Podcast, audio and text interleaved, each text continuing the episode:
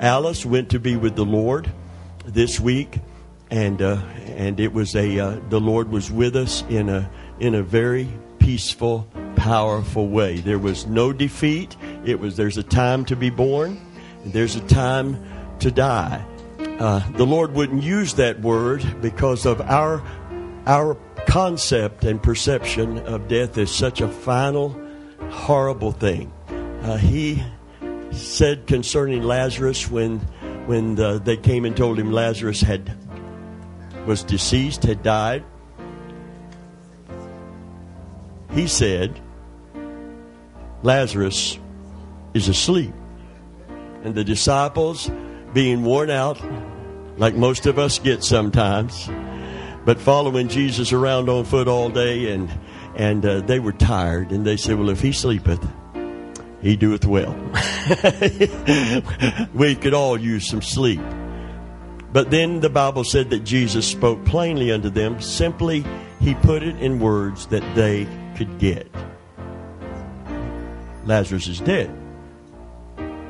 Same thing happened when they went to Lazarus' home. If you'd been here, death would not have won, death would not have conquered.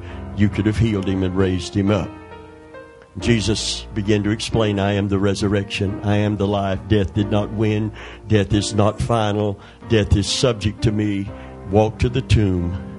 Amen. And because of cooperating faith, he didn't just do that in his sovereignty. He said, roll the stone away. Did you know he could have took his finger and that stone would have just rolled on its own? But there is a law, and we need to be graduates of spiritual law because it can work for you and it can work against you. And the devil understands and applies spiritual law. And and there they are. Hallelujah. We've been praying for them and they're back and it's all right. Praise God. Did not I say unto you that if you would believe, because reason always argues with faith. Amen. What does he want water for? What does he want water? Bring, bring him, bring him water. What does he want water for?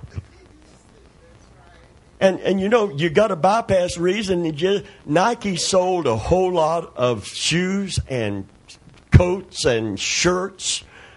They had a slogan some years ago that really was an advertising boon for them. Just do it. You know what that meant? If you're thinking about whether to go to the gym or not, quit thinking about it and just do it. Because if you think about it long enough, you ain't going to do it. Amen. If you're thinking about not having that second piece of coconut custard. No, you're thinking about having it. no, if you're thinking about not having it, just do it and don't do it. Amen. Whatever he says to you, do it. So faith is is acting on God's word regardless of how you feel or what you see or what your reasoning tells you. By now, he stinketh. Well, that's pretty good reasoning. He's been in there for three days and they didn't embalm him. He stinks. He's decomposing in there. Death is final. Death is done. You're too late. Nothing can be done now. And Jesus said, Did not I say unto you that if you would believe, you would see the glory of God?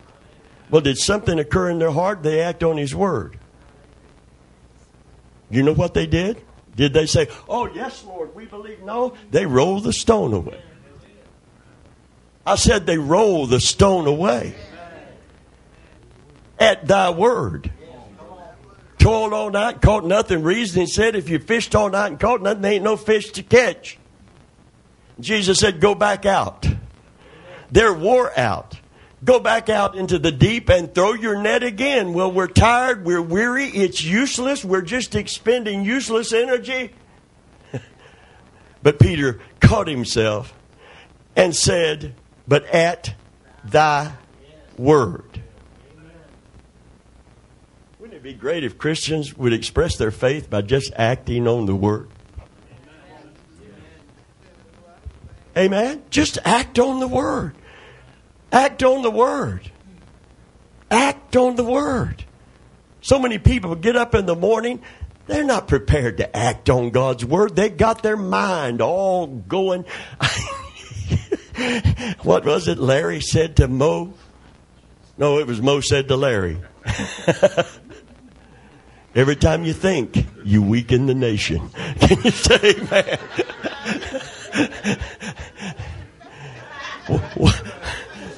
a mind is a terrible thing to waste.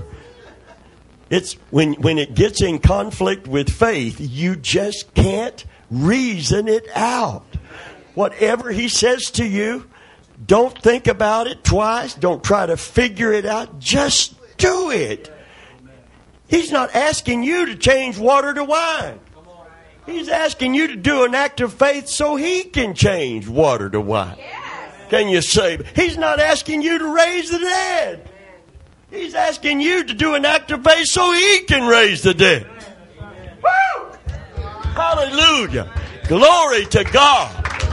But at some point, Christians got to start acting on the word. Just do it. Hallelujah. Get up out of that bed. Get up off of that thing. Amen. Quit. Listen, a guy's. Yeah, that's James Brown. I'm sorry. I had a, I had a flashback. I, I had a flashback. There's a black man in me just trying to get out. I, I look white on the outside. he comes to a man laying on a pallet. He's discouraged. He's defeated. He's disgruntled. He's dis everything. Dis. He's got it. He's hopeless and he's helpless. And Jesus comes up to him and said, Rise. Well, the man can't get up. And he's telling a man who can't get up to get up. He couldn't rise up on the outside initially, but he rose up on the inside. When Jesus said, Rise, his spirit stood up. And when his spirit stood up, his willingness to obey by faith not by feeling, because he didn't feel like he could get up. But he got up. Hallelujah. Rise and do what? Take up your bed and walk. At some point, faith has to become active. It can't just be. There's a scripture, and I want to explain it before we get into it. I guess we're already into it. They that wait upon the Lord shall renew their strength. Here I am waiting upon the Lord. Here I am. You know, it's going to be a long wait. You know how God is. he just does things when He's ready. In fact, I think I'm going to sing that song while I'm waiting. When the Lord gets ready, you got to move, but you got to move, you got to move. Wait. Here I am. Bless me if you can. Bless me if you're able. Bless me if it's your will. Bless me. I need the blessing. Don't get me wrong. But I'm not doing anything but what you said to do. I'm waiting. And I'm waiting to mount up with the wings of an eagle and run and never be weary and walk and not faint. I'm just waiting. See, the problem is wait. Publix. There was a big fight in Temple Terrace at the Publix deli because somebody got in front of somebody else. That, that was recent. Somebody got in front of somebody and somebody cussed somebody behind the counter and somebody behind the counter come out because people don't like to wait. They're impatient, impulsive. Wait is not take a number and wait your turn. It's not in a doctor's office. Find me a magazine, something while I'm waiting. I, I rushed to get here on time and it's been 45 minutes and I'm tired of waiting. You know what wait means in the Hebrew? Would you like to know what the Bible means so that you don't just take a number and sit down on your faith? It means to bind together by twisting. That means waiting is an active thing. If you are taking three strands of rope and binding it together by twisting it, you're very active. You're not passive and sedimentary. You're doing something. He said, Rise. You got to get up to get healed. And reason says, I got to get healed to get up. Amen?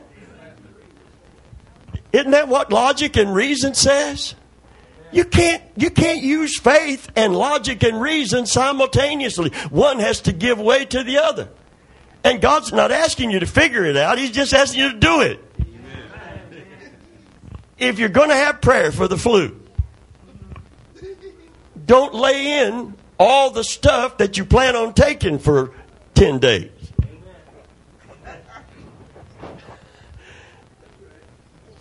Get up.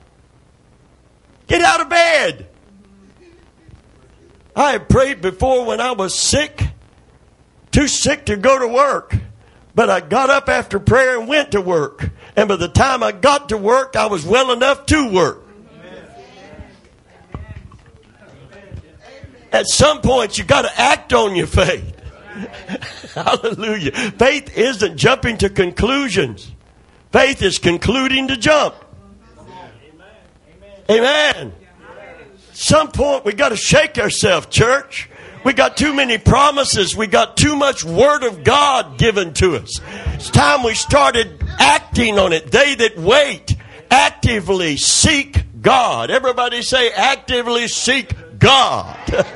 shall mount up with wings as an eagle and shall run and not be weary. I'm going to tell you when people get stimulated by faith, there's a there's a bloodhound that went viral on YouTube. Bloodhounds are not known for their energy. Most of the time, if they're not chasing convicts, you know what they're doing? They're laying on a rug in front of a fireplace, looking like they're dead, laying on a porch. You've seen them old bloodhounds. You see them at a hillbilly house. I'm a hillbilly. I can talk about me. I'm from Kentucky. You see them at a hillbilly shack, laying on the porch, uh, too lazy to scratch the fleas that are biting them. Amen. Seriously. Seriously. And there's an old female bloodhound that the owner said that dog is the laziest thing I have ever seen. They love her to pieces, but she's just a, she just lays all day long. But a race came by. 13 mile marathon. And the dog decided, look at all them people running. And if you if you tried to enter that dog in a 13 mile race, people would say you're crazy. But that dog got stimulated by seeing everybody else run. And she decided, I don't know where they're going, but I think I'm going to run along with them. And that dog ran 13 miles and came in seventh. seventh. Hallelujah. Oh, she stopped along the way and rested a little bit, but she kept on running. She just and the and the owner could not believe that that's my. If it was a greyhound, if it was a greyhound, you'd say, "Hey, they are born and bred to run. They are they are svelte and they are they are muscular and they are streamlined. But this ain't no greyhound. This is an old, old, lazy bloodhound. but people are running and it inspired her to run. I don't, you know, we're in a race and the Bible said we are to run with patience. Don't see that as wait, sit in complacency and and because after a while while you're waiting on the Lord to move and nothing happens because you ain't moving at all after a while, you're going to be questioning God's faithfulness. You're going to be questioning the veracity and the authority of God's word. You're going to be questioning his promises and his presence in your life. And now the devil has you over out of faith and moving into unbelief. And I don't want to be sidelined while other people are running with patience. That patience is used two ways in scripture. One is to just just wait. But the other, and the most frequently used and applied in context, is persevere. Keep on keeping on. Can you say amen? Hallelujah. I want to talk to old school and he's not here and I can't talk to young school. He ain't young. He, he young to me. Amen. He may not be young to you because he, he's your little baby boy. But, but he's, how old are you? 49, young whippersnapper. Man, I was flying at 50. I was flying high and flying low. Amen. Persevere. Persevere. Lay aside every sin and weight that does so. See, everything's not sin. Everything I've heard people tell me, I'd say, you know, you, you need, you might need to take care of that in your life. Well, where's the Bible say it's sin? Well, the Bible is not just talking about sin, it's talking about every weight that is in the way and slowing you down and thereby slowing God down in you and through you. Can you say, man? Hallelujah. Seeing that we're compassed about with such a great cloud of witnesses, let us lay aside every sin and weight that does so easily beset us and run with perseverance. Can you say, man, the race that is set before you, looking unto Jesus, who is the author. Every time I look to Jesus, I want to get up and run. Every time I look at me, I want to sit down and lay down. Jesus brings the greyhound out in a bloodhound. Can you say amen? Glory be to God. How many would like to mount up this morning with wings as an eagle and run and not be weary and walk and not faint. Glory be to God. Hallelujah. They that wait actively pursue God and act on His Word. Praise God. Hallelujah. Glory to the Lord. I remember running. When I was young, I could run. I could run. I, I drove my car a route that I ran on foot five, six, seven miles without getting winded. I just love, sometimes when, when it cool, started cooling off, I like to get out in Seffner Mango area and just run for the sheer joy of running.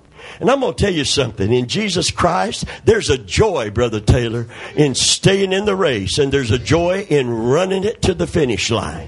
And I don't want to stumble, drag, bellyache across the finish line. I want to run. Every, listen, there's a lot of people passing people up.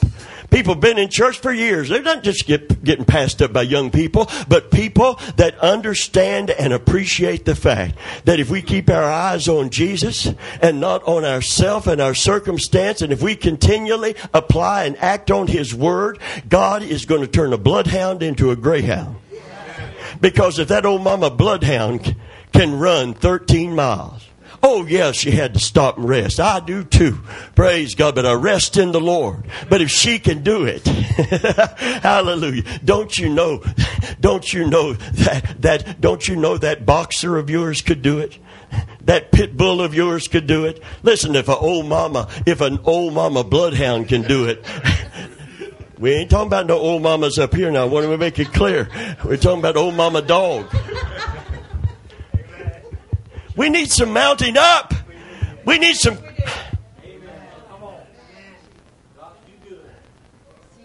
An eagle that had been wounded and was had a bound up wing because someone took it in and put it in the pen with the chickens and the ducks. And he's walking around in there. And he's pecking with the chickens. And he's walking around with the ducks. None of these are designed for the air and the heights, but he is. And his wing is healing.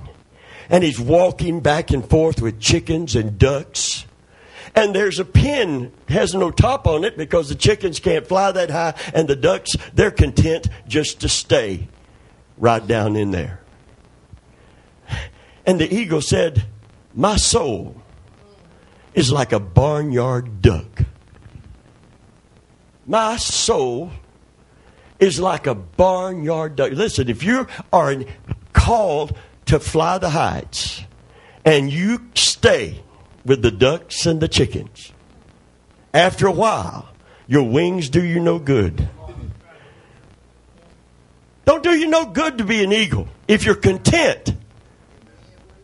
My soul is like a barnyard duck walking around in the barnyard muck.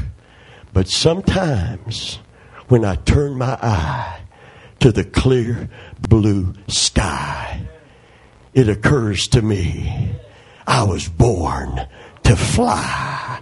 Can you say, man? Hallelujah. And once, once that happened, once that happened, and that eagle figured out, I am born to fly. I believe I can. Come on, hipsters. You know the song. Come on. I know you're not that far, not that sanctified. Can you say, man, that you've never, I believe I can I believe I can. Boy, y'all into pop music, I can tell you right now. Hallelujah. Amen. Do you believe that waiting on the Lord will produce that in your life? And waiting on the Lord is not sitting complacent, it is actively seeking God. Hallelujah. And acting on His Word.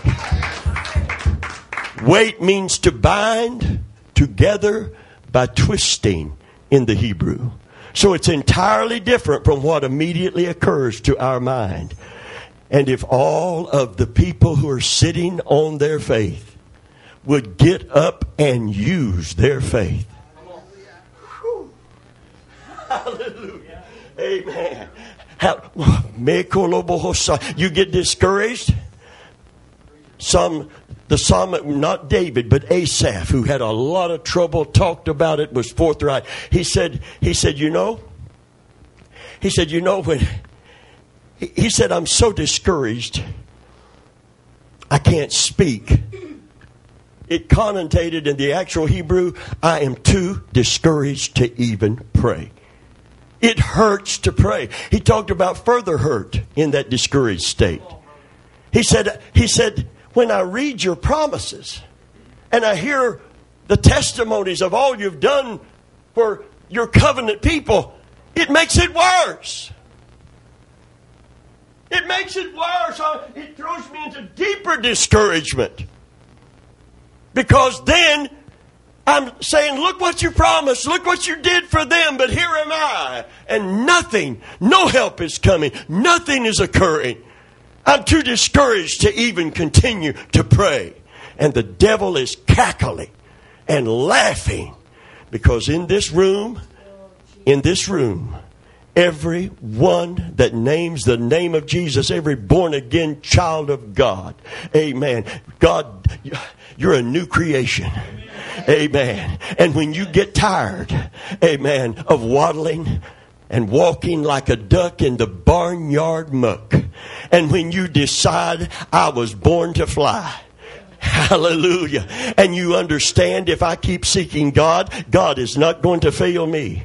Hallelujah. If I keep seeking God and don't quit and I don't get discouraged and dissuaded and distracted, something's going to have to give and it won't be me and it won't, it, it, it won't be, it won't be God. It'll be the circumstance that I'm in, the circumstance that I'm facing. Something's got to give and God isn't going to budge an inch. Hath he not said it? Hath he not said it? And will he not do it? In fact, he said, I watch over my word. Every time it goes out of my mouth, I watch over my you somebody said remind him of his word. You don't have to remind him of his word. You need to be reminded of his word. Remind yourself of his word. God is not the one letting down. It's our own weak flesh and our crazy minds.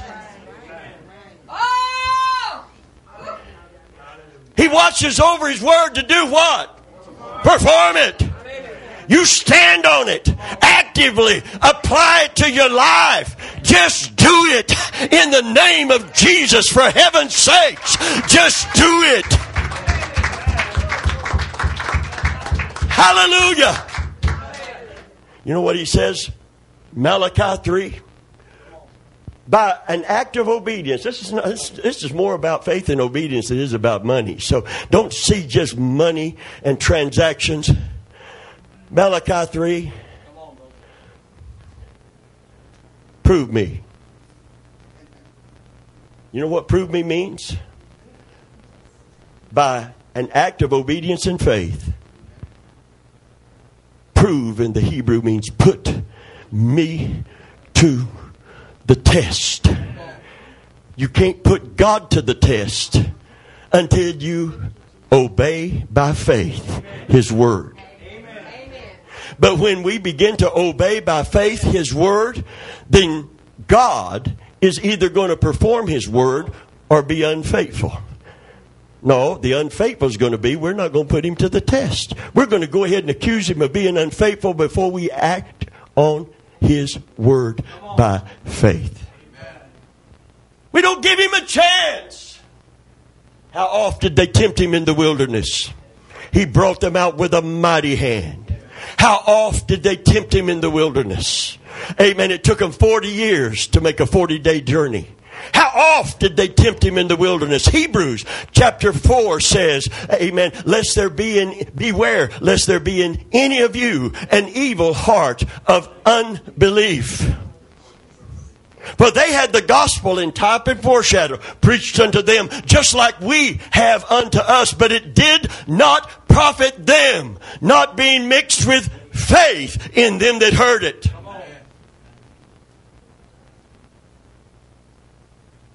They had His Word. They had His promise. They had seen His miracles. Psalm 78 said, How oft did they tempt Him in the wilderness? Yea, they turned back. They turned back. They turned back. And the moment they did, it said, and limited the Holy One of Israel. He was ready to give it to them then. And it took 40 years for a generation to decide that they were tired of complaining and accusing God. And they decided we're going to act on His Word. Amen? I'm going to tell you something about the complaint department in heaven. It's closed. It's flat out closed. it's been closed for a long, long time. You're not going to get God to sympathize with you because He don't want to give you sympathy, darling. He wants to give you victory. Can you say, man? Glory to God.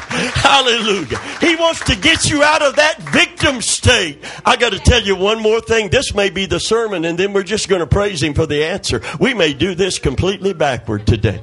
Amen. Listen very carefully. I preached in Merritt Island with a with a with a, a, a guy retired from the transit system uh, in in New York City, and uh, he was an officer in the New York. He wasn't a cop. He was a subway cop, I guess you'd call a transit officer. And we preached together. One night I preached, one night he preached. And he, there were areas of New York, like there is in Chicago and Philadelphia and, and Queens, where there is a ghetto uh, area. Uh, and, and there's people with that ghetto mentality. And he was talking about the ghetto mentality, but he said that's not just something unique to ghettos. He said there are Christian people with that mentality that I can never do better. I can never go forward. I can never look to see anything change. I'm locked into whatever I am because of my immediate circumstances. There's, I can't ever see, hope to see any changes. And he told the story about what he always would witness and share and, and preach to people with that. He said, we got to get rid of the ghetto mentality. And spiritually, we got to get rid of the ghetto mentality. and he told the true story. They, they, they, the, the people who are, what PETA and some of these other groups that care about animals, the Humane Society, a little zoo closed that had an old lion, an old lion in a cage where he took 10 steps one way when he wasn't laying down, just laying there. He took 10 steps and he hit the wall. So he turned around, he took 10 steps, and he hit the wall. And he took, and that was his life. When he did move, it was 10 steps one way and 10 steps back. And that's the only life he ever knew. And they rescued him to keep him from being euthanized. He's an old lion. And this is the only life he's ever knew. He's in a cage but he wasn't designed to live in a cage, but on a beautiful savannah where he could run free. He was born free. Amen. But in prison, listen very carefully. If we keep limiting God and we don't get renewed in the spirit of our mind, wherever you are, you are in a cage. Amen. You are as, you as captive as that lion was captive. And that's why something has to click up here. Something's already been done in here, but it's got to, instead of getting, listen, instead of getting from up here down here, it's got to get from in here back up there. Amen. You got to be renewed in the spirit of your what? Everybody got one point to it. Almost 100%. Somebody else is going. We'll pray for you. We'll pray for you. We'll pray for you. Everybody say it with me. My mind matters. My mind matters. Let this what? Mind be in you. You got to be renewed in the spirit of your mind. Let this mind be. You got to get rid of this. Oh, if I can't figure it out, I can't believe it. Oh my Lord, how many how many still baked potatoes in the oven? Microwave oven. I knew it. How many understand the principles by which those microwaves are cooking the tater? You, you might know, but out of this whole bunch, we got one person who kind of understands the principle. But how many don't understand the principle and still use your microwave? How many remember your first microwave?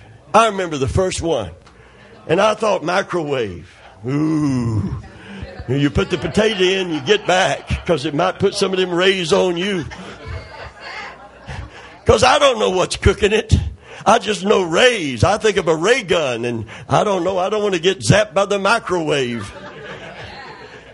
But now you put your potato in, you hit cook, you don't even think about it. Do you understand how it works? Not necessarily. But by faith, that somebody who does know how it works has made it not to blow up on you or hurt you. How many's ever crossed the Sunshine Skyway? That's a Howard Frankland, Howard Frankenstein, they call it, bridge. Especially when people are out from work. Do you ever stop and pray before crossing? Lord, I, I don't know the architects that drew this up. I don't know how much rebar is in here, how much is required, where they put enough. I don't know whether this bridge will hold me up. No, you know what you do? Like do like that old dog. You see all them cars and trucks flying across there, and you said, you know what? That thing will hold you up. I don't have to pray about it. Well, why do you cross it? By faith that the people that built it knew what they were doing. Don't you? You got faith. I got faith. It's time we use their faith. Hallelujah. Glory be to God. Glory be to God. Glory be to God a man came to a river, true story back in the turn of the century. It was froze over. He started taking a step, but he's afraid he would fall through if he went very far. He took a step and he'd step back. He said, What if, what if, what if it, what if it falls through? What if it falls through? What if it falls through? He couldn't get up the courage to walk across that river.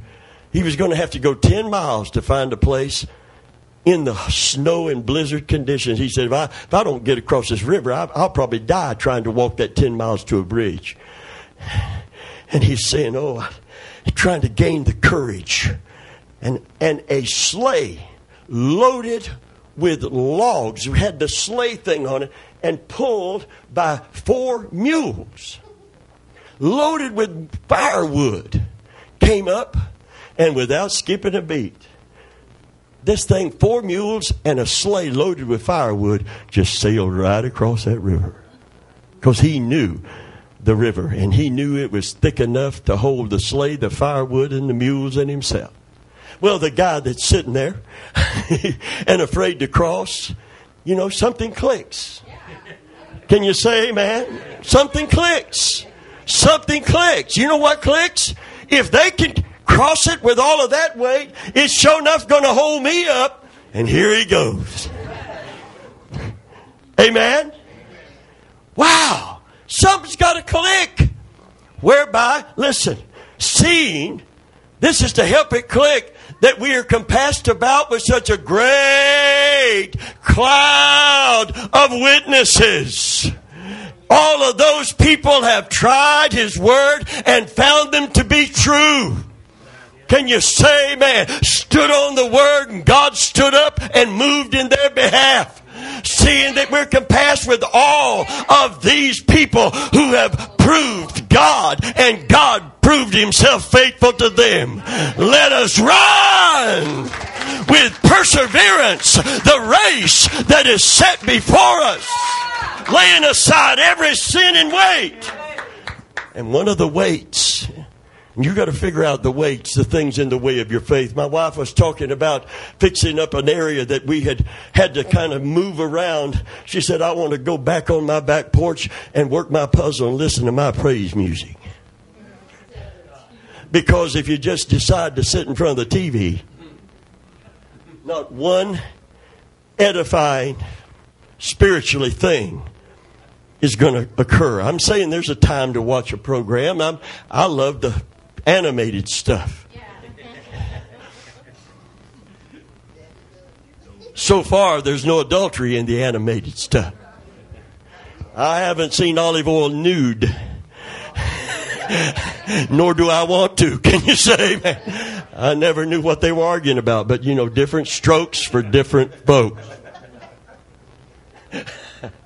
Amen.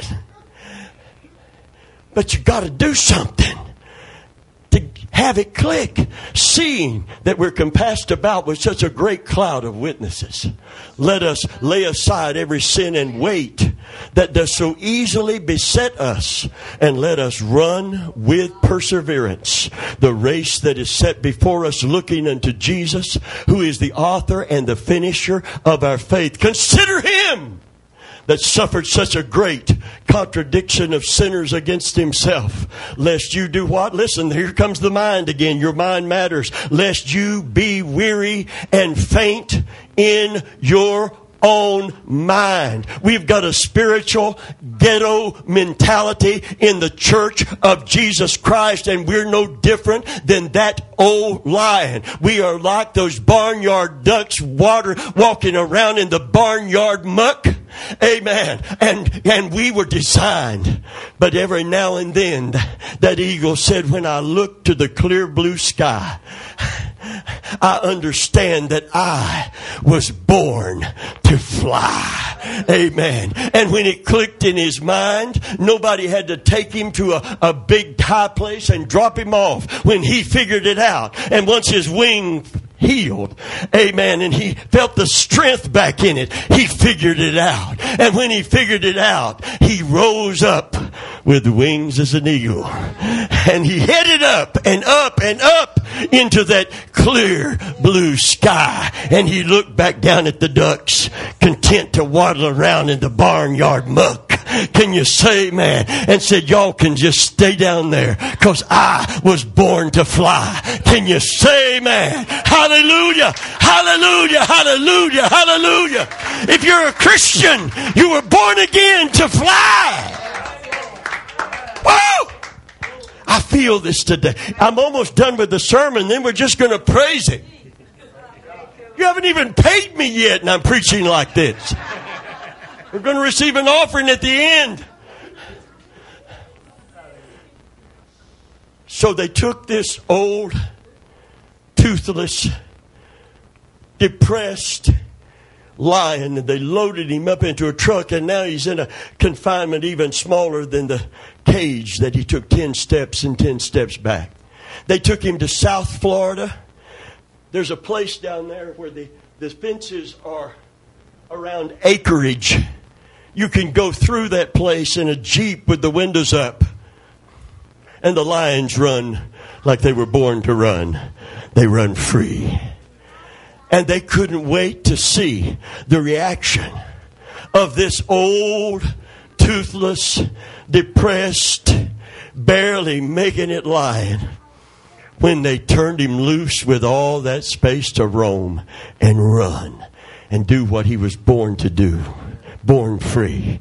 He was born free. He was put in that prison, but he was born free. And I'm going to tell you something about the Son of God and when he saved you. Whom the Son Oh, I'm not talking about getting religion. I'm talking about something that Christ did in you and for you when you got saved. Whom the Son sets free is free indeed.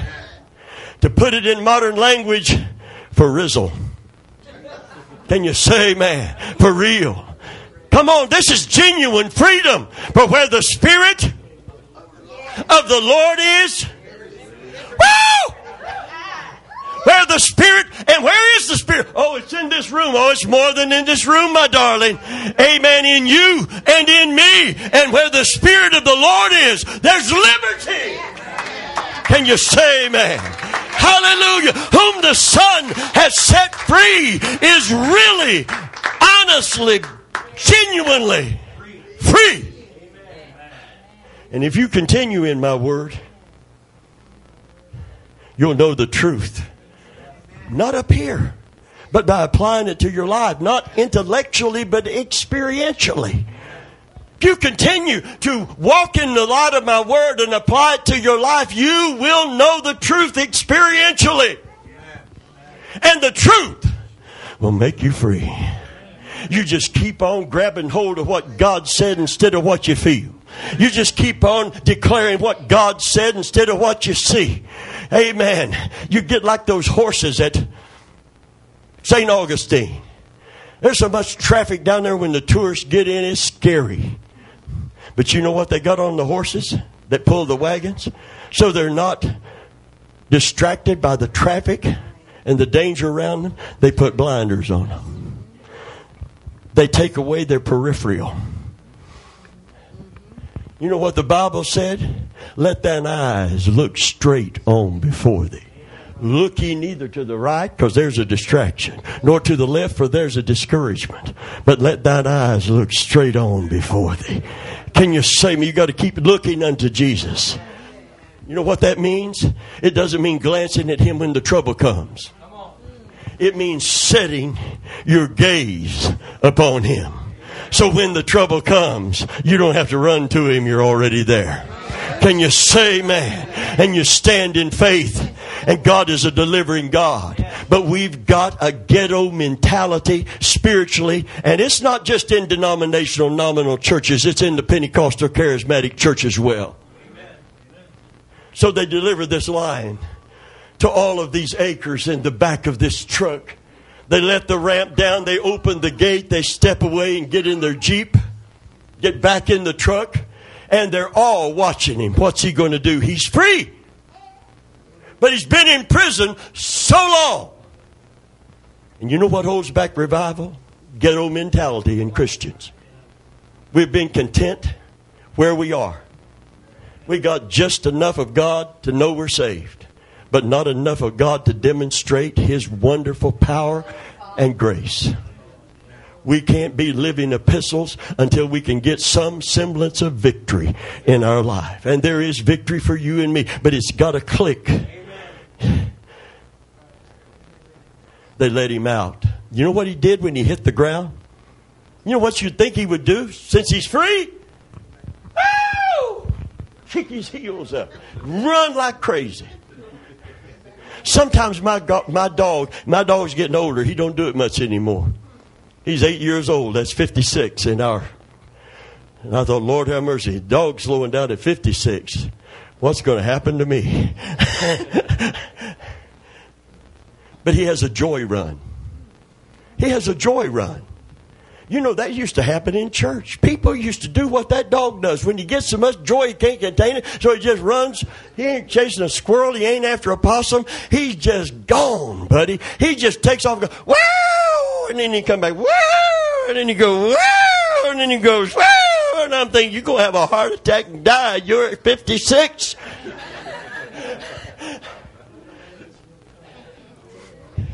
we start off Sunday mornings in God's house.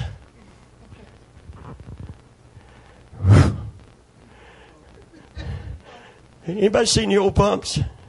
First thing you do, you got to pour water in it before you can even pump it. You got to give it water to get water. It has no water on its own. You got to prime it in order to pump it. We're priming it with the Word of God. We're pumping it with anointed preaching. we expecting some water. How many expecting some water? Expect oh Holy Ghost water. Hallelujah. Old lion got out. He looked around, truck pulled away. He's standing several hundred acres. There's no fence nowhere in sight. Eight, nine, ten. There's no cage around him. But in his mind, he's still a prisoner.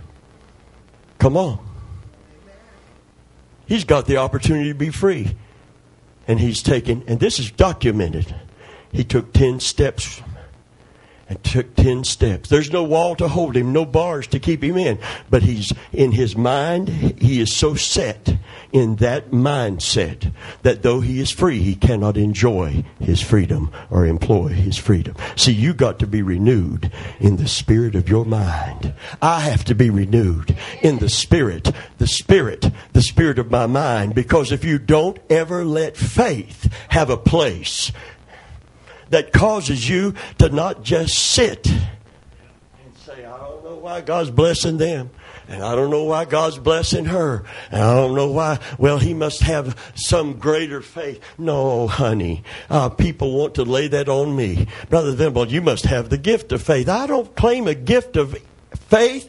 God may grant it to me for a special occasion. My faith is very simple. I believe the word of faith. You know where faith comes from? Initially, for everybody here, faith comes by hearing.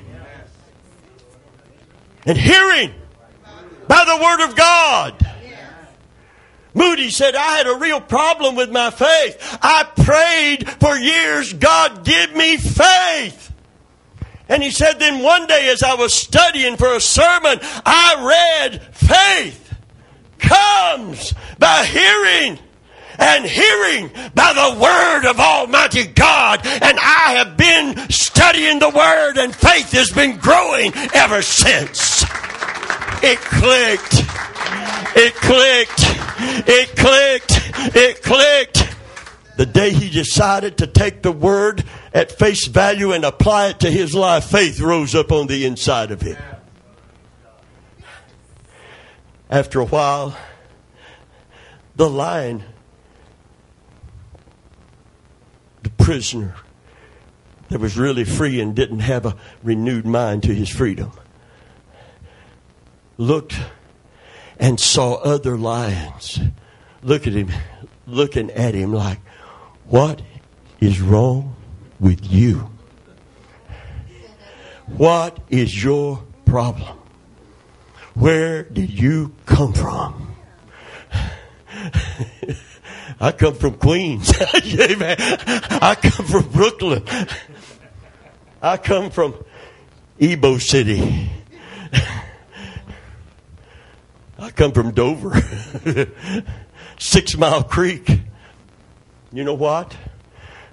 He began to figure something out. It began to click. There's no cage. The cage is in my mind now. The cage is in my mind. What's holding me back is me and my stinking thinking. Everybody say stinking thinking. And he began to walk past that 10 step and found out there was 11 step. And I ain't hit no wall. There's a 12 step. I don't need to turn around and go back. I ain't hit no wall. 15 steps. I ain't hit no wall. 20 steps. I ain't hit no wall. 35 steps.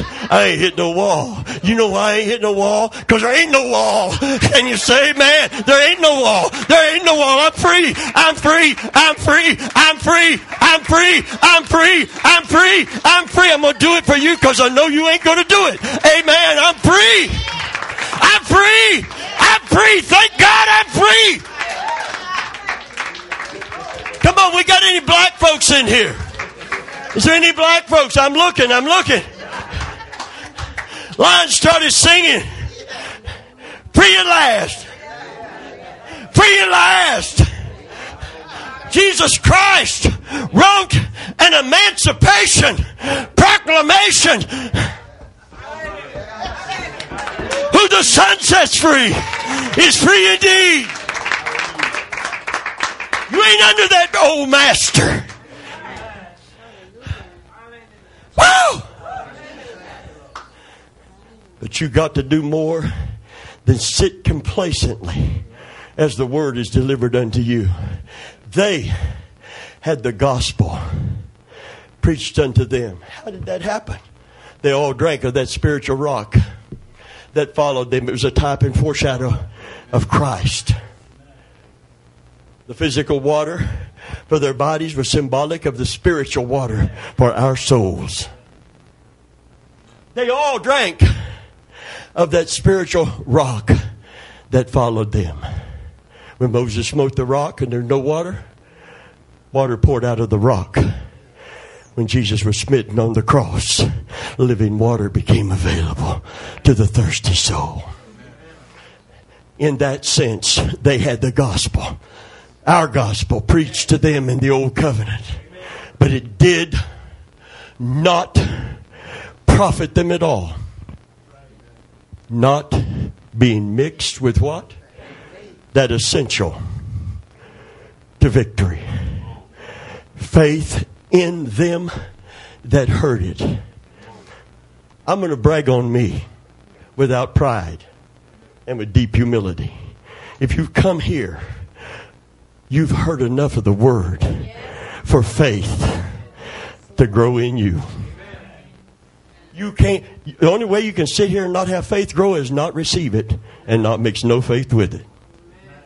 And God gives you the faith to mix with it because to every man, everybody say that means me. Look over to your neighbor and say, me, me and you. That means me and you. To every man. Every man. I can't believe is a, is a lie out of the pit of hell. Going to send people to hell. Everybody, every man is given a measure of faith. But that measure can grow. But God gave everybody the ability to believe the truth when they heard it so that they could get saved when they hear the gospel. We preached the gospel down in the mission field where they had not heard the gospel, where there was no electricity, where there were no Bibles, and there was voodoo and there was witchcraft and there was all of these other superstitions and demonic activities and people had their eyes opened convicted of their sin and came to Christ. And we didn't have to take them through a deprogramming thing and a reprogramming thing. God did it by the Holy Spirit. Why? Because to every man is given what?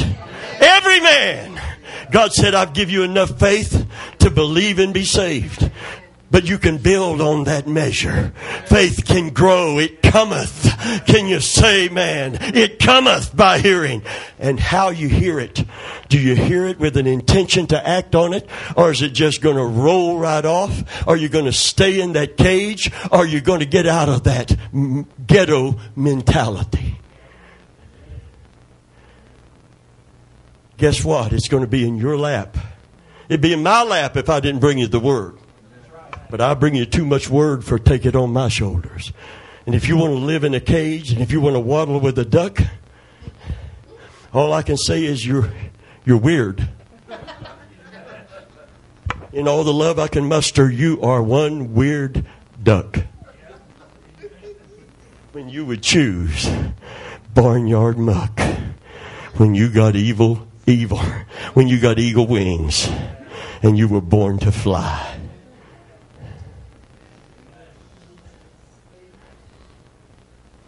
Listen to this carefully. I'm almost done. We're, we're actually, I'm not going to preach anymore. So just hang on just a little while longer. The complaint department in heaven is closed. God's waiting on thanksgiving and praise. Can you say, man? That department's open 24 7. Glory be to God. And whoso offereth praise does what? Glorifies me. You say, well, Brother Venable, I, I ain't going to be no hypocrite until it changes. I'm not going to thank him for it. Oh, no, no. The hypocrite's the guy that said, I'm not going to take God at his word unless I see something, feel something. That's the hypocrisy. No, don't you can't you can't lean on that. You're gonna have to assume some responsibility. I'm gonna have to assume it.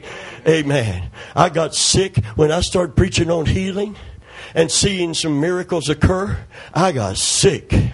I got sick and thought I was gonna die the devil laid it on me. He laid it on me, Sister Dale. I got sick preaching on healing. And talk about discouraged. I'm the one preaching healing so strongly, and I'm the man that's sick. What's wrong with this? What's up with that? Amen. My faith shook. My faith wavered. And I had to make a decision. Either get back on faith or quit preaching healing. Get back on faith Amen. And trust only in man because God isn't going to help me in my discouragement. Can you say amen? Get back on my faith and get delivered. Or get out of the pulpit and go off and crawl in a hole somewhere and, and get out there in the barnyard muck and woggle every Sunday into church with the ducks. And I made a decision. I don't want the devil to kill me. But more important than me is the gospel that I preach, the name that I bear, the word that I declare is true. Can you say, man, Lord, I don't want this just so I can live longer. I don't want this just so I can watch television without pain. I want this to bring glory to the name of the God and the Savior that I preach and I declare. I want victory so people can say of my God, Say it again. Say it loud. Say it proud. Oh, you say proud, proud. No, no. Yes, I said proud. There's some things you are to boast in. Amen. Paul said, if, if, he said, if I'm going to boast, there's one legal way to do it. If I'm going to speak out, hallelujah is a legal way to do it. I will glory, which means to boast in. Hallelujah. I will glory in the cross. I will boast in the cross. I will declare what he's done for me on that cross. Can you say amen? Whereby the world is crucified to me, and I'm crucified to the world. Ghetto mentality. Man came across a field. He's cutting across. He's been in the service. He's been gone for a long time. But he knows a shortcut home. He's hitchhiked all the way. But now he's on his feet. He's got five miles to go. He can follow the road and it'll be 10 miles. Or you can cut across pasture land and fields. And he knows the fields and the farmland. And he's cutting across and he's been gone a long time. And he looks and he sees way in the distance, he sees a man pumping water with one of those old pumps. And he's just really pumping. And he's just going toward that man. So I'm get me a cool drink of water from that old well. And I'm going to finish my trip home. And he starts getting closer and closer watching that man. And that man is just, and he's thinking, well, I'm getting tired walking. I know that man, that man getting tired pumping. He got closer and closer and closer, and the man never stopped to take a breath. He just kept on. And as he got closer, he saw what was really happening. It wasn't a real man. It was some wooden thing made up like a man. and there was a stream running right by. And there was a water wheel at the foot of that man. And every time that stream was turning that water wheel, they had a contraption built to where it, it came up and moved the arm of the guy pump. And he said, I realized that man wasn't pumping water. The water was pumping the man. Can you say man? Hallelujah. Amen. It's got to click. It's got to click. Who? He that's thirsty. Let him go to church and sit. No, let him come to me and drink. Hallelujah. Who? He that is thirsty. Let him go to church and sit down and say, Bless me if you can. I got news from you for you. I can't. If you ain't gonna drink this water, ain't nothing I can do for you until you do. There's a man bottling water and selling it for miracles. Get your house paid off, get you a bottle of water. People buying that water left and right. Amen. Come on, the guy is selling water. They exposed him back when Johnny Carson was on that he was a, a and he defended himself well as helping people. Something positive not something negative. Their mind hadn't been renewed. They're, ju- they don't understand faith. They don't understand you can't get a trinket. You can't get a rabbit's foot. Come on the bible is not some good luck charm. It's the word of the living god and heaven and earth will pass away but god's word will remain forever. Can you say man hallelujah it's time the water started to pumping the man. Glory be to God. You were given the Holy Spirit, and one of the symbols of the Spirit is water.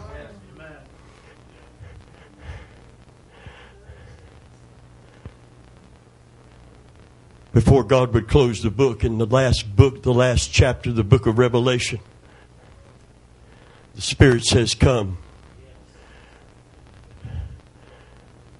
The bride and the church says, Come and let he that heareth say, Come, let he that heareth come and drink of the river before we ever get to heaven. That river that's flowing from the throne of God is flowing by the Holy Spirit into the life of every believer. For if the Spirit of Him that raised up Jesus from the dead dwell in you, He will also quicken give life. That life, resurrection power to your mortal body. That's in the present. That's not in the future. We came to church to drink today. We came to church to drink today. Drinking from the springs of living water. Happy now am I. My soul is satisfied. Can you say, man? Jesus has a table spread where the saints of God are fed. And what's his call? Come and dine. The Master calleth. I am the bread of life. Come and dine. Come and dine. But you got to have a relationship with God.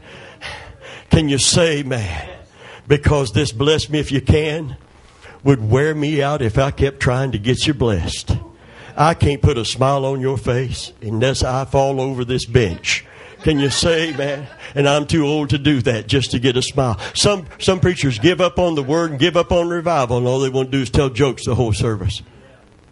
Because at least they solicit some kind of a response. Now I, I have joy and I say some funny things. But I'm dead serious about faith. In fact, I'm dead serious about joy. I'm dead serious about joy. My witness is enhanced in my opportunity to witness by the joy I have. When I go into Circle K, I go in with joy. And I've got a rep, I've got a reputation of people being happy to wait on me because I don't look like your average church person. Come on, I do not look like your. A- say we're in a, look at somebody. and Say we're an above average church. Now say it like you mean it.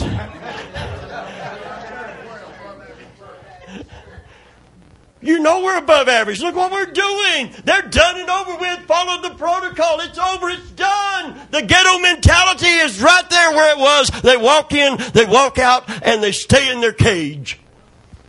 They're satisfied. Nobody healed. Nobody delivered. Nobody saved and nobody set free. Us four and no more. Believe in fellowship as long as we're on the same ship.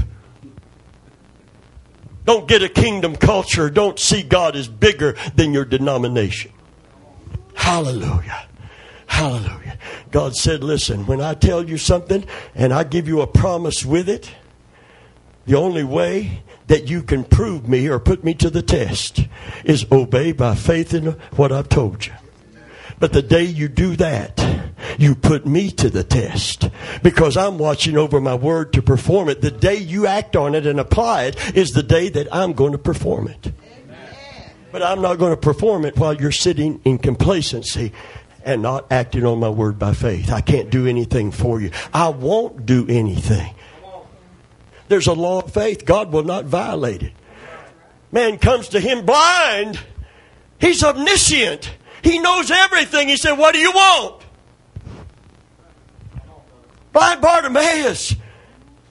Everybody knew what he wanted. Jesus acted like he didn't have a clue. He's God incarnate, he's omniscient. He knew what he wanted, but he required faith. He said, What do you want? He said, I want to see. He probably said, duh. but that would have been disrespectful. He said, I want my eyesight. And then he asked him something else. Do you believe?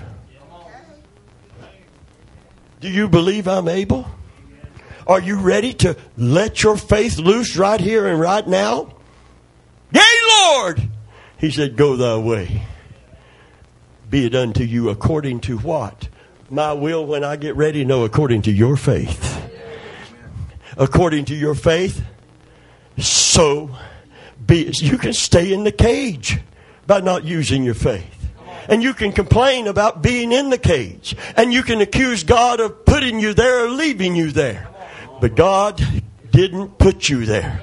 And God doesn't want you to stay in there who the Son sets free. I don't care if it's cocaine. I don't care if it's uh, some kind of perverted sexual habit. It doesn't matter. Whom the Son sets free is free indeed. I don't care if it's alcoholism. I don't care if it's some kind of drug. Amen. What the real prison house is in the mind. And when you get renewed as a Christian in your mind, nothing will be able to hold you. Can you say, man, nothing will be able to keep you in bondage. For you you have been translated out of the powers of darkness into the kingdom of God's dear Son. Can you say amen? Hallelujah. That has occurred spiritually, but you've got to get your mind renewed to what has already happened in your heart.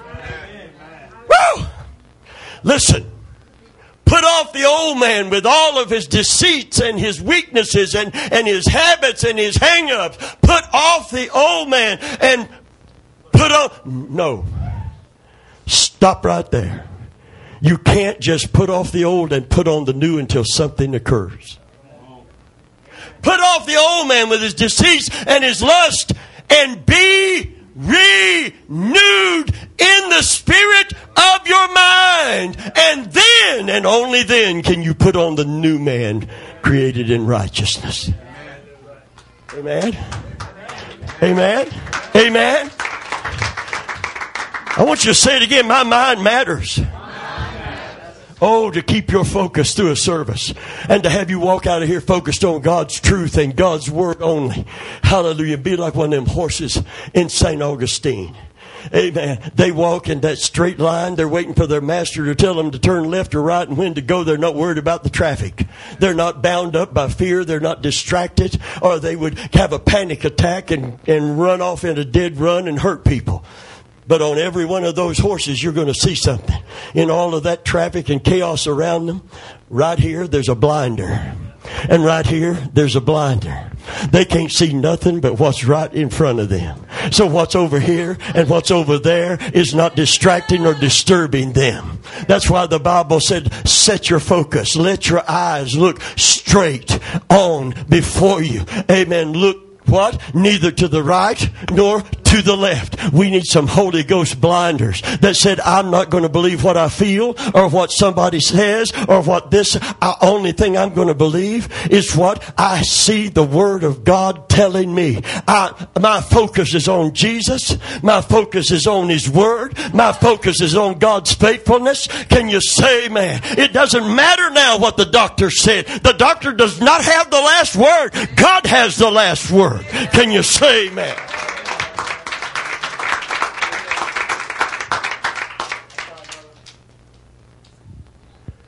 Where's the answers to prayer? Where's the deliverance? Where's the happiness? Where's the joy? Where's the Holy Ghost revival God wants to send? Sitting in you, sitting in me. I said it's sitting in you and it's sitting in me. What is your weight this morning that so easily beset you from running the race with the joy that you once had, with the enthusiasm for Christ, that with the energy that it brings. I preach like this on Sunday. I'm going to tell you, after I'm done, I'm done. I'm, I'm, I'm, telling you, take it out of you. But I want you to know there's an energy in, I'm energized for this because my focus is not on CNN. I don't know what ISIS did over the weekend. It's not that I do not care. Amen. But I believe the only thing that's going to change America or the world is the return of Jesus. And before he comes, a Holy Ghost revival in the church of Jesus Christ. Can you say, man? And I can't focus on the problems of the world and I can't focus on the flakiness of some of my family members.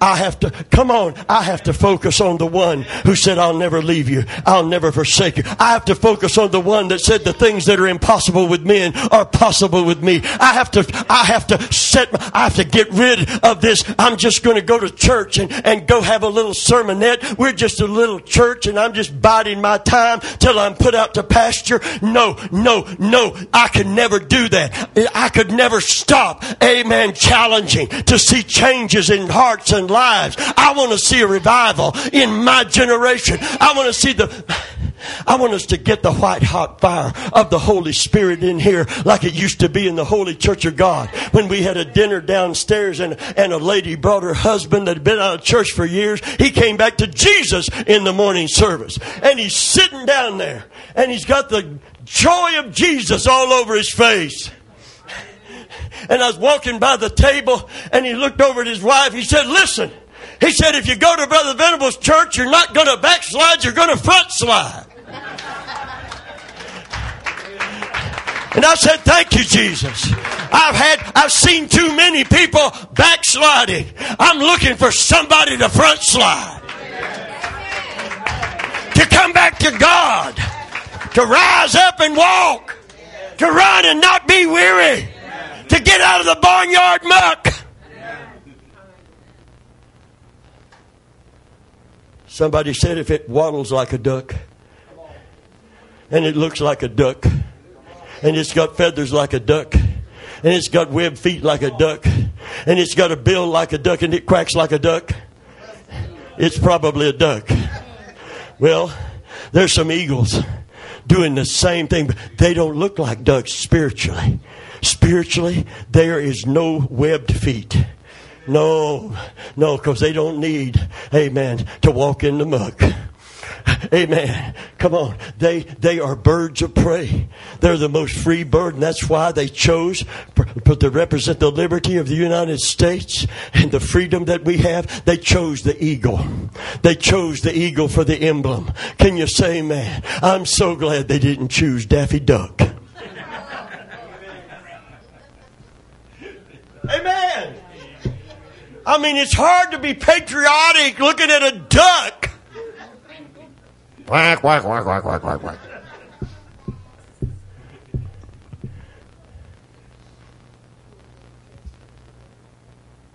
Although that 7 Up duck had more victory than most Christians. Nothing does it like 7 Up. The world gets excited, Sean. You get the world at a rock concert, they paid to get in, they didn't go there to sit. Come on. The world worships their God enthusiastically. I went to a Jimi Hendrix concert, BC, before I came to Christ at Curtis Hixon Hall. He come out and that whole place just was electrified. All he had to do was walk out on the stage. Oh, you could feel the energy of all of those people ready to rock and roll. Come on, it was energized because all the people were in one mind and they were in one accord. And believe me, worship was a occurring. But it wasn't as deadpan, watch the show, watch the watch, get out, go to the restaurant, go home, and back in that cage. We were ready to rock and roll. When he hit the first string on that guitar, people stood up. They stood. Up. Can you imagine the preacher picking up the Bible and everybody's like, "Whoa!" There's some churches preacher run out the side door and say, "I don't know what's happening." What's I don't know what's happening. I read a story one time. Pastor told it. He said he was associate pastor. His pastor got a brand new belt and they, they, they, he said he's a very tall man. I can't demonstrate it, but said he got that new belt buckle caught on the pul- corner of the pulpit. Said he come around to make a point, got that belt buckle caught. It was a Pentecostal church. Got his belt buckle caught. And when he come out around the corner saying, Jesus, and he got the belt buckle caught and he went around like that and caught himself. And when he come to himself, the whole church was on their feet shouting victory. They thought the Holy Ghost had hit their pastor. They'd go shout with him. Evangelist friend of mine, I'm going to tell you some true stories and I'm going to quit. I'm almost done. Can y'all hang on just a little while longer? We're going to praise him. We're doing this in reverse. He's went to Kentucky, where I was born to preach in a tent revival that a friend of his had set up the tent. It was on the side of a hill where they'd give him the land to set the tent up. Had the sawdust on the floor, folding chairs set up. Old raggedy sound system. You've been on the sawdust trail. You know what I'm talking about. Old raggedy sounds in a big old tube type amplifier. Big old microphones with porous cords. He said they'd preached two nights. It was dead as a hammer. Nobody getting saved, nobody getting delivered, no enthusiasm. They were all discouraged. He said on that third night, it was his turn to preach, and he said, I preached nothing. I got ready to pray for people and said a lady had come. She looked very well dressed and well heeled. Didn't look like your normal tent meeting person, you know, that's, she looked like she's from the uptown church. And she come out, she come down for prayer. He said it had rained and the rain had come under the sawdust and the ground where she was standing was wet. And he was standing on the platform, but when his microphone cord went down into that wet sawdust, it, it made a ground. And he said, when I laid hands on her, he said, we created a circuit. And he said, I felt the electricity real, not the Holy Ghost. This was electricity, real that would light your lamp and light up your other lamps. Can you say, man, these lamps?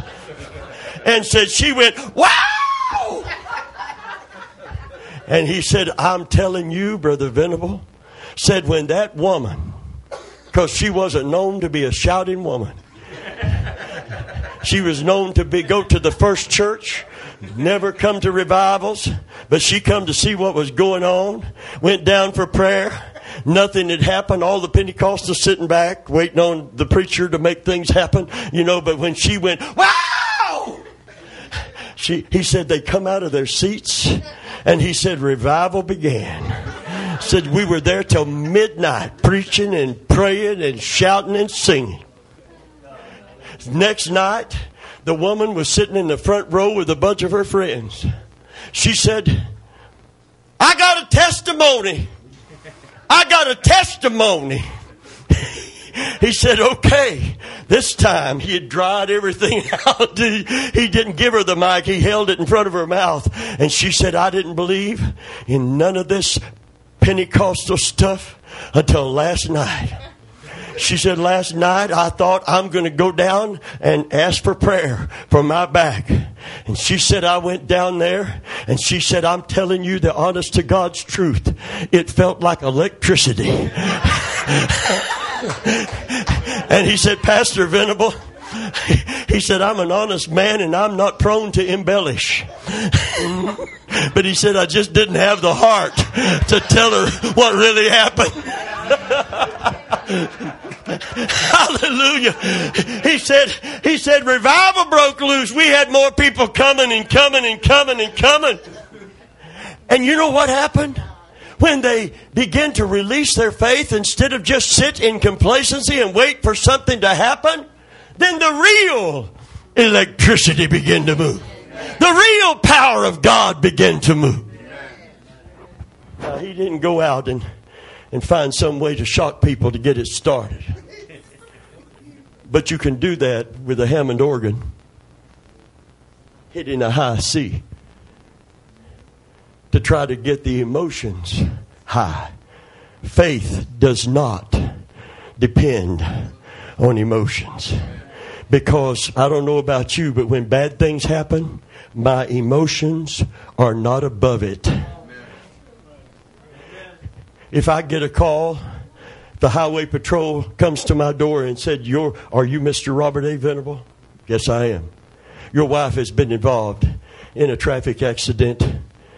It's very serious, and they have airlifted her to Tampa General. I'm going to tell you what my emotions are going to do. I'm not going to say, well, I trust God. No big. I'm, I'm in the middle of a program now. As soon as it's over, I'll drive down there. And you're not either. That's not faith. That's silly. We're human beings. My emotions are going to scream, oh God. Fear is going to grip me. What if Pamela passes? Oh God. Oh God. But if I call upon the Lord in spite of my emotions, peace and confidence is going to come. Hallelujah. I remember preaching, many are the afflictions of the righteous, but God delivereth them out of them all. I preached it hot and heavy and hard. And I was wondering if anybody got it, if anybody really got it. Because you don't always see in the audience, but sometimes in a life circumstance, you find out who got it and who didn't. George and Patty Suarez's daughter was involved in a motor scooter accident. They took her to the hospital, university community at that time. I heard about it. I headed for the hospital. They had her back without her parents, trying to decide how much damage was done on the inside, whether she was bleeding internally, whether she was in a life threatening situation. And I remember walking in, and I walked up to George and I said, George, How's your daughter? I was praying all the way. And he said, They don't know. They don't know yet. They don't know how badly she's injured. He said, But God. And I thought, He's using his faith. He's not sitting wondering why this happened or what the outcome is going to be. He's actively proclaiming his faith in God.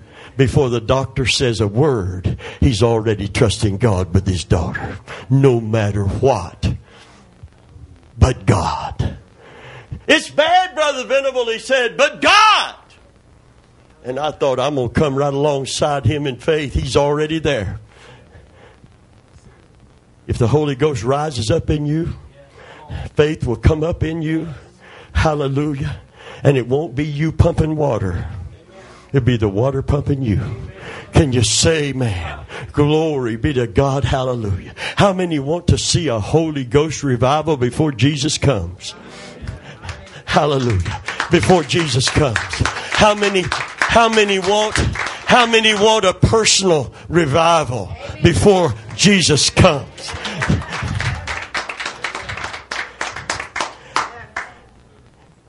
Look down at your feet. I don't see no webs between my toes. No, don't take off your shoes. Just ain't no webs between your toes. Amen. I mean, a couple of you may have it, but you know, most of you don't have webs between your toes. How about your mind? As a man thinketh in his heart, and heart is not used as spirit there. Not in that context. That's not the heart, your spirit. It's not used as your spirit there in the old covenant. It's your mind. As a man thinketh, where are you thinking? Where's your thinker? Where's your thinker? Where's your thinker? Where's your thinker? Your mind. Put off the old man and what? Put on the new man. No, no. Put off the old man and be renewed in the spirit of your mind and then put on the new man. Can you say, man? You can't put on the new till you put off the old. And you can't put on the new until you get under the Word of God and start applying it to your life. But then you can put on the new man. And you can fulfill the scripture if any man be in Christ, he's a new creator. You're already new on the inside, but you got to work out. Work out doesn't mean work for. Come on. You got to work. Oh, Pentecostals got it so crazy wrong. You can't work for it. You can't merit it. You can't get nothing from God unless you come to the throne of grace. And if you bring merit, even the merit of your faith or your holiness there, you're disqualified from being there and God will kick you out. We went to pray for an old saint that wore her hair just right and her dress long enough to drag the floor and her sleeves down to the down to and no jewelry and no makeup. Didn't shave her legs, and I'm sure the underarms weren't either, but it's okay. I never seen that. Doesn't matter. So sanctified, you wouldn't eat devil's food cake.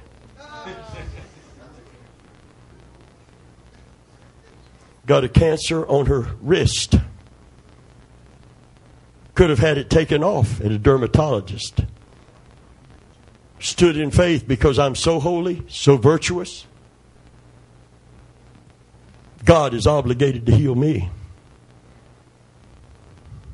It spread and spread and when we went to pray for it, it stunk so bad it would gag you until it killed her.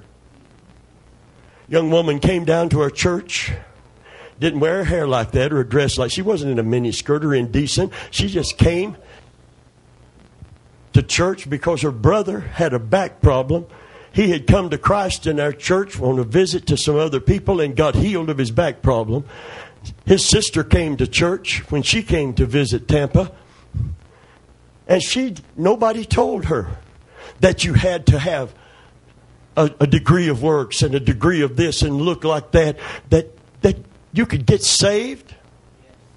That you could, they told us we couldn't get filled with the Holy Ghost until we got sanctified enough. I like to have never got the Holy Ghost. you know why I like to? I mean, I got it, but I, I wasn't renewed in my mind. I didn't know I had it. I had it. Everybody tried to give it to me. Turn loose, brother. Hang on, brother. Turn loose, brother. Hang on, brother. Turn loose, brother. Hang on, brother. And then they say, well, if you're not free in the Holy Ghost, you're not pure enough. You're not holy enough. And I said, how do you get there? How do you get there? I had a Beatles collection this big. I, got rid of all my Beatles albums. I, I had already given up cigarettes. I quit cussing. How do you know he quit cussing? Because I hit my thumb with a hammer and I didn't say what I used to say. Can you say amen? I like the way God saves us and then He sanctified us. Young man came to our church, got gloriously saved, had a tattoo of a naked woman on his arm here. Didn't have much money couldn't go and have it removed. But he was embarrassed by it. Summertime, he's wearing a long sleeve shirt because he don't want nobody to see a naked woman. on his arm in church. He's got a new master. Oh, I love it when God changes people from the inside and it begins to work to the outside. Work out your salvation with fear and trembling. he said, Brother Venable, I don't know if it's right or wrong, but I knew I couldn't stand to walk around as a Christian with a naked woman on my arm. Amen. He said, I went back to the tattoo artist one last time. And I told him, put a dress on that woman. Hallelujah. Hallelujah. And he said, I don't want no mini dress either. I want to come right down to the knees. I'm a Christian. Oh, somebody say glory. Hallelujah. Young woman come in. She's bound. She's lost. And she's sick. And she had been saved long enough to qualify for the Holy Ghost to get holy as the rest of us. See, the blood couldn't possibly make you holy enough. Christ can live there, but the Holy Ghost can't. God can live there, but the Holy Ghost can't. Isn't that an amazing thing that God the Father and God the Son can come into a sinner when they get saved, but the Holy Ghost can't? Where do you find him holier than God? Where do you find him holier than the Son of God? That's your doctrine. That's your denominational persuasion. That ain't Bible. And I'm glad that she got in the healing line, in the salvation line, before she got in church and got taught that she wasn't worthy to receive and kill her faith. Kill her faith. Just kill it. You ain't worthy. You're going to have to get worthy. So don't come before the throne of grace. Come before the throne of merit. There are a lot of you in your mind need to get renewed to the fact that you can't use your goodness. You see people that you feel are disqualified for God's help because of the rotten attitude they have. Don't you ever, don't you ever put yourself in a position that I'm good enough to receive, but they aren't, and they aren't, and they aren't. Because if you're coming to a throne of grace, that's unmerited favor. That's why you can come with such confidence and boldness. Now, don't mean you can sin without consequence. It does mean that you can't merit the blessing. You got to come humbly and boldly in the sense that it's His finished work on the cross. That's the only qualifying factor for you to approach God or receive anything from Him. How many can agree with that today? It's only through the blood of Jesus. Hallelujah. You'll never get holy enough. Well, she hadn't been deprogrammed.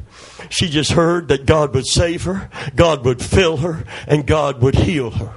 She came down to receive Christ as her Savior. She went back and sat down, came back again to get filled with the Holy Ghost, and got filled with the Holy Ghost.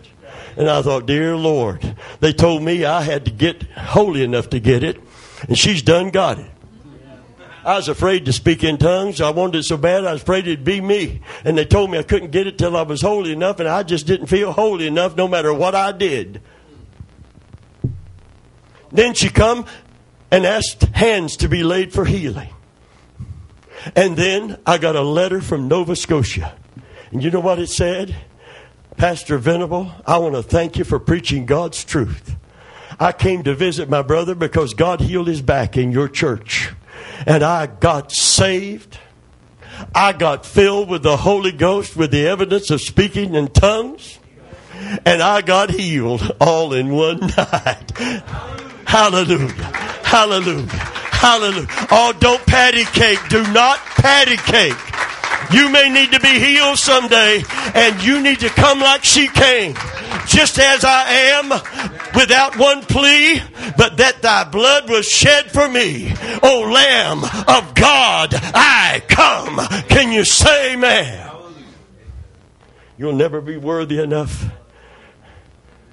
in and of yourself. There's no place of sanctification so pure. Paul said among sinners, that don't mean he was sinful. He said, I've been one of the worst sinners of all time. I'm the chief of sinners. Because he considered the worst sin is when he egged them on and authorized the slaying of the first Christian martyr. But he said, By the grace of God, I am what I am. We got to get renewed. We got to get renewed. We got to get renewed. We got to get our blinders on. You got to push these things out. Look neither to the right nor to the left, but let thine eyes look straight on before thee. Straight on before thee. Straight on before thee. Brother Willie, would you come and get ready to receive the offering at this time? When I introduced myself on radio, I introduced myself as I've always been, not just because of radio. I'm a pastor evangelist. I mean, no, I'm not a MC up here just coordinating the church activities and fitting in my little 20 minute spiel. Did you know something? You wouldn't be here if I was that kind of preacher. You wouldn't. Because you can get that they're a dime a dozen, a dozen a dime. Amen. You can get your little religious fix all over this city. Get your little one hour quick fix, your little entertaining, convenient, and you'll be comfortable. You won't be challenged. And if you're never challenged, you'll never be changed. You'll never be changed. Where sin doth abound, his grace does much more abound. So it isn't the sinfulness of the world that is holding back the revival. Amen. It can't be. Grace trumps, not Donald either. Amen. Grace trumps sin. It isn't Satan. God trumps Satan. I beheld Satan as lightning fall from heaven. You ain't got no reason to rejoice that demons are subject to you through my name. He's a fallen angel. His defeat has already been sealed. Can you say amen? So it isn't sin and it isn't Satan. It's self. It's self. How often they, it wasn't Pharaoh and his armies, he took good, he took care of them, didn't he? He took care of that army. God trumps circumstances and forces. But what, in essence, tied the hand of God and made it look like their God had forsaken them? What did what what it what happened for 40 years? Psalm 78, 40 and 41. How oft did they pro- provoke him in the wilderness? Yea! Everybody say self. They turned back. The covenant people turned back and they limited the Holy One of Israel. I would have brought them in in 40 days. But it took 40 years. And it took a new generation. That was the number for a generation then 40 years. A new generation came on. A generation that didn't have the ghetto mindset they had been prisoners so long. They wouldn't cross Jordan. They wouldn't take down that city and claim their land. Come on. That's exactly what was wrong with them. And God wouldn't, without any faith on their part, He wouldn't do anything for 40 years until that generation died out. The ones that brought the evil report they're walled cities. See, the reasoning mind, no faith in God, no focus on God, no remembrance. It said, you know why that they limited him? It said they forgot the hand of the Lord that brought them up out of the land of Egypt. One translation said they forgot his love, his power, and his faithfulness. Can you say, man? So they stopped short and they limited. Everybody say self. The only re- reason revival is not occurring is Christians with a spiritual ghetto mentality. I am the way I am. I hear the word, but it doesn't affect me. I do not apply it. And when trouble comes, for all practical purposes, I'm like any worldling without God. No, I hear it from your testimonies. I know you got eagle wings. You get knocked down. We all do. But you get back up. Amen. I'm going to give you a test nostalgia, real quick nostalgia moment. Weebles, remember they wobble? Come on. Are you old enough to remember Weebles? You're not old, I know, but you still, your mama have some Weebles or what? Weebles wobble? But they don't fall down. But they don't fall down. Can you say amen? Hallelujah. Persecuted, but not destroyed. Perplexed, but not in despair. Hallelujah. Knocked down, but not knocked out, one translator says. Glory be to God. Hallelujah. Hallelujah. Hallelujah. Let it rain. I want I want that song. I want us to just do that. We're not going to try to do it completely backwards.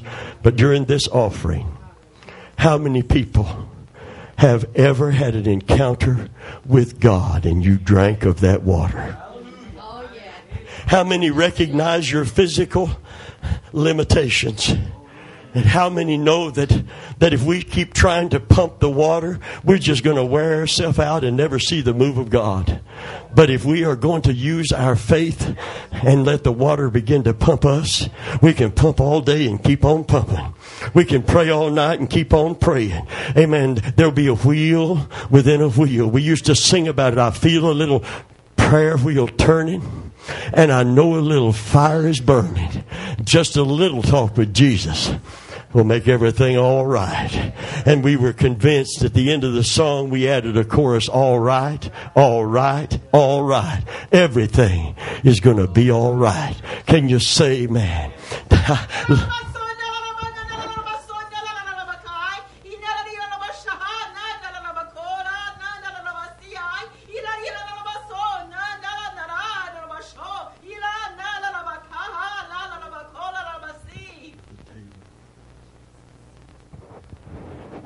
It is I, my true that have spoken to you this day.